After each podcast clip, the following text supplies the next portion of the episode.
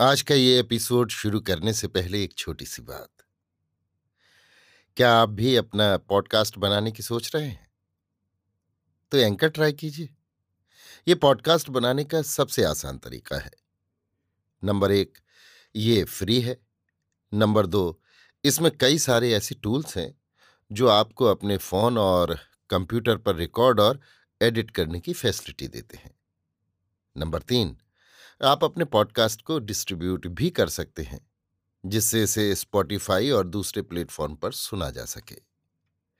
तो डाउनलोड कीजिए free anchor app या विज़िट कीजिए एंकर डॉट एफ़ पर अपना पॉडकास्ट स्टार्ट करने के लिए। ये तो थी एक छोटी सी जानकारी, और अब शुरू करते हैं एपिसोड का सिलसिला। तो आज के एपिसोड में लीजिए सुनिए सूर्यकांत त्रिपाठी निराला के लिखे उपन्यास। प्रभावती का भाग सात, मेरी, यानी समीर गोस्वामी की आवाज़ में। प्रभावती दूर बहकर लगी। जब किनारे आई, तब दोनों नावें एक साथ बंध चुकी थीं। राजकुमार उठाकर ले जाए गए थे। यमुना का कोई निशान न था। दासियाँ दूसरी नाव पर थीं। देखकर शंका बढ़ी। किनारे किनारे कुछ पीछे रहकर चलने लगी। वस्त्र निचोड़ लिया था, देह के ताप से वो सूख चला था। ठंडक कुछ थी, नहा जाने पर अधिक हो गई। पर हृदय और मस्तिष्क में इतनी गर्मी थी और स्थिति इतनी अस्वाभाविक कि जाड़े का स्वाभाविक बोध न रहा। प्रभावती की इच्छा कुमार को छोड़ने की न थी, पर पिता की कल्पना कर वो विचलित हो गई। पिता के प्रति यदि पुत्री की दृष्टि वो अंत तक न रख सके तो अनर्थ होगा। पुनः पिता ऐसे पिता नहीं, जो अपने राज्यार्थ को, पुत्री के स्नेह स्वार्थ के मुकाबले कमज़ोर होने देंगे। यदि बलवंत ऐसी विवाहित अवस्था में भी कुमारदेव को नीचा दिखाने के अभिप्राय से उसे स्वीकार करना मंजूर करेगा, और यदि पिता इस विवाह को, विवाह करार न देकर उसको संप्रदान करना चाहेंगे तो उस अवस्था में आत्महत्या या वीर नारी की तरह सती होना ही पथ होगा। पुनः बाहर बचने बचाने की जितनी आशा है, उतनी बंध जाने पर नहीं।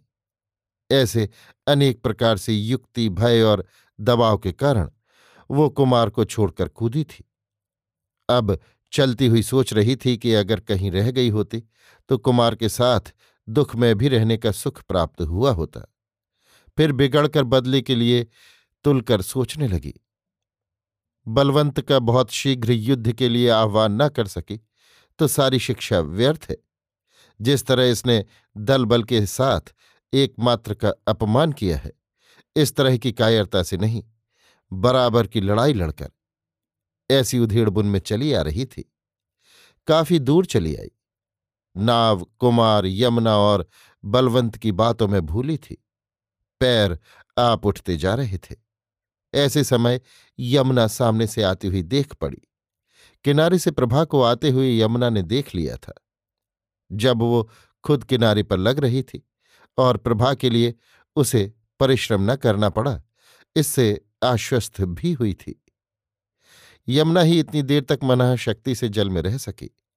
किनारे चढ़कर कपड़े निचोड़े, अंग जकड़े जा रहे थे, धैर्य से बढ़ती गई, कुछ चलकर दौड़ने लगी। आगे प्रभा मिली। कुम्हार करुण स्वर से पूछकर लिपट गई। संयत हो, तुमसे प्रभा के प्राणों को ये पहली प्रिय सहानुभूति मिली। इससे उसके बड़प्पन वाला भाव दूर हो गया। राजकुमारी प्रेम के पथ पर उतना ही अधिकार रखती है जितना एक साधारण युवती। इस संबोधन की सहृदयता ने उसे समझा दिया और इस ज्ञान से उसकी गति विश्व की सभी गलियों में फैल गई। उसने यमुना की सहानुभूति में जो विस्तार देखा, वहाँ सब कुछ था। राजकुमार थे, यमुना थी, और था छाह में प्रेम का मधुर आलाप। केवल बड़प्पन न था, और जैसे इस अकृत्रिम सुख का कारण यही हुआ। प्रभा ने पल के मूंद ली। यमुना बोली, आगे सब बातें कहूँगी। सखी, जो कुछ हुआ वो बड़ी चिंता का विषय नहीं।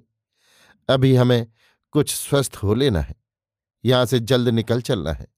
कल यहाँ बहुत गहरी खोज हो सकती है। चलो, कछार के पार बस्ती की ओर चले। दोनों कछार पार करने लगे। अब क्या होना चाहिए? प्रभा ने पूछा। तुम्हारे पास अभी कुछ गहने हैं? हाँ, जल्दी में सब नहीं उतार सकी। इन्हें फेंक दो? नहीं, इनका होना अच्छा हुआ। हमें खर्च की ज़रूरत पड़ेगी।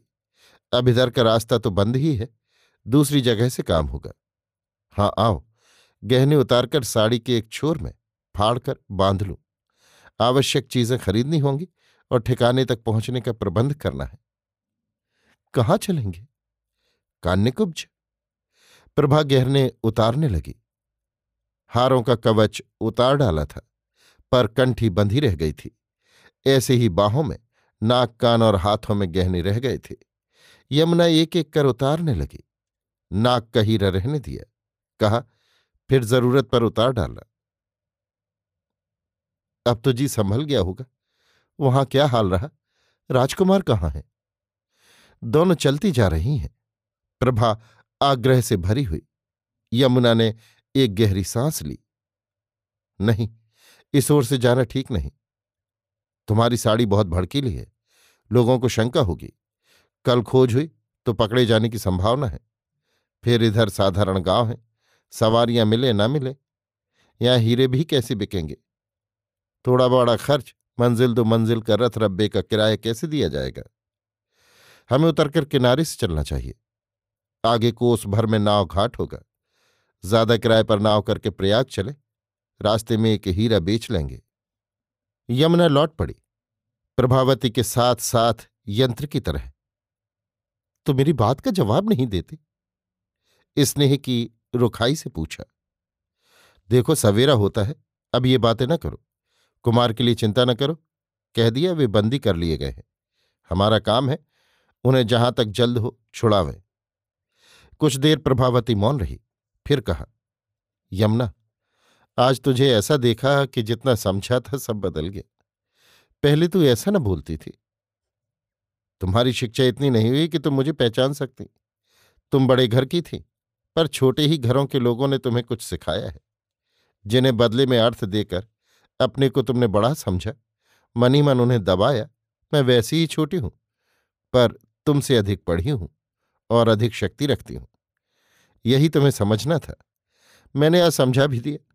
तुम्हारी शिक्षा को मुझे पूरा करना है। जैसे कहूँ करती चलो। मुझे तुम प्राणों से प्रिय पहली सखी मिली। जिन देवी यमुना को तुम प्यार करती हो, उन्हें मैं भी करती हूँ। तुमने उन्हें नहीं देखा, मैंने देखा है। हमारे लिए उनकी शिक्षा बड़ी गहन है। मैं तुम्हें बताती रहूँगी। फ़िलहाल चुप रहो। प्रभा पैरों से लिपट गई। सखी, मुझे क्षमा करो। मेरा इससे बड़ा उपकार कौन करेगी? मेरे लिए तो तुम ही यमुना देवी हो। मैं छोटों से घृणा नहीं करती। क्षमा करो। स्वभावश जो कुछ कहा हो।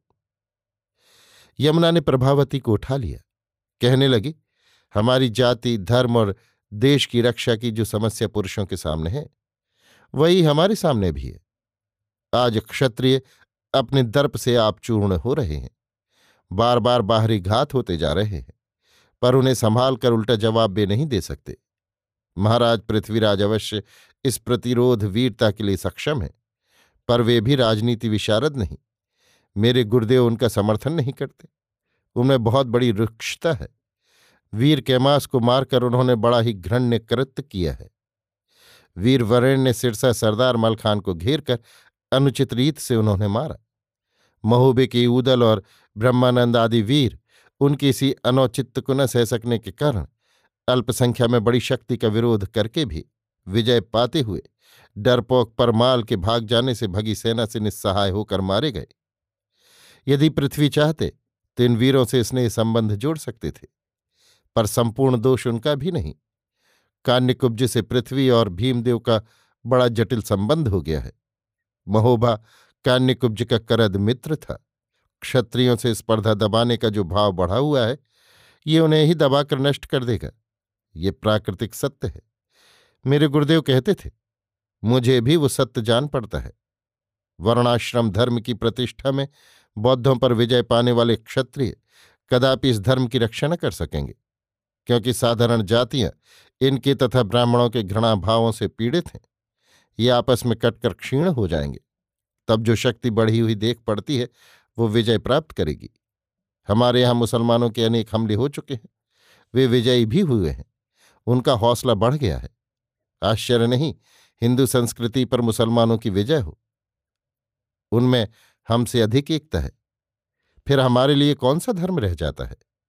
क्या हम चुपचाप अपने ऐसे पुरुषों का अनुकरण करती रहें? मैं ऐसा नहीं समझती। ये ठीक है कि हमारी ना चलेगी, पर तो भी हमें अपने लिए सचेत होना है। सती धर्म स्त्री को पवित्र करता है, जिससे प्राणी मात्र प्रीत हो, गुरुदेव कहते हैं, वही सती ब्राह्मण है। जिससे समस्त जाति प्रीत हो, शक्ति पाए, वो क्षत्राणी हमें प्रजा की सेवा के लिए अपना सर्वस्व दे देना होगा। मन, बुद्धि, चित्त, अहंकार और स्थूल शरीर से इस क्षात्र ईर्ष्या में अमृत सींच कर प्रजा की प्रीत लेनी है। उन्हें जीवन देकर आदर्श सिखलाना है। फिर ईर्ष्या, दग्ध या वीरगति प्राप्त पति की चिता में जलकर पति ब्रह्म में लीन होना है। इस एक उद्देश्य के अनेक कार्य हैं। कुछ सीख कर तुम्हें जीवन में परिणत करना तो है। हृदय में एक प्रकार बल खाती हुई प्रभा साश्चर्य यमुना को देखती विचार करती चली। धूप फैलने लगी। कुछ दूर पर नाव घाट देख पड़ने लगा। अभी आप सुन रहे थे सूर्यकांत त्रिपाठी निराला के लिखे उपन्यास। प्रभावती का भाग सात, मेरी यानी समीर गोस्वामी की आवाज़ में।